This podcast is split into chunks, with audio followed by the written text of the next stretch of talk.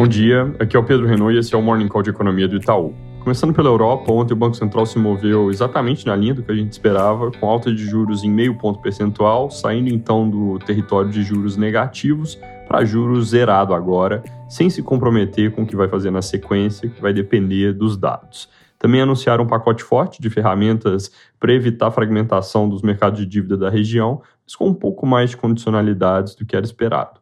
Saíram as prévias de PMIs da região, elas vieram com quedas bem maiores do que o mercado tinha na conta, de 53 pontos para 50,6 em serviços, de 52,1 para 49,6 na indústria, e aí no índice composto de 52 para 49,4.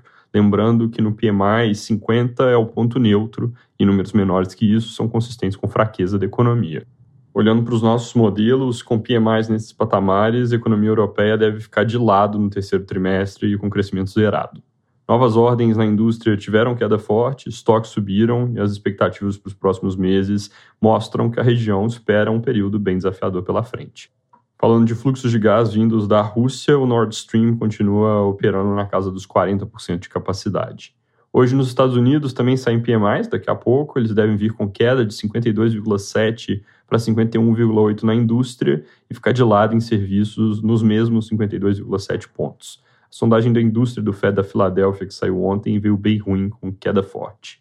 Sobre China, mais do mesmo, com casos locais de Covid oscilando agora de 826 para 880. Aqui no Brasil, o noticiário meio morto hoje, de destaque saíram ontem os dados de arrecadação federal em junho, mostrando alta forte, dando sequência à tendência de números bons no fronte fiscal que a gente tem visto ao longo dos últimos meses. Foram 1,1 trilhões arrecadados no primeiro semestre, e com isso a receita foi 11% acima da primeira metade do ano passado, isso já tirando o efeito de inflação.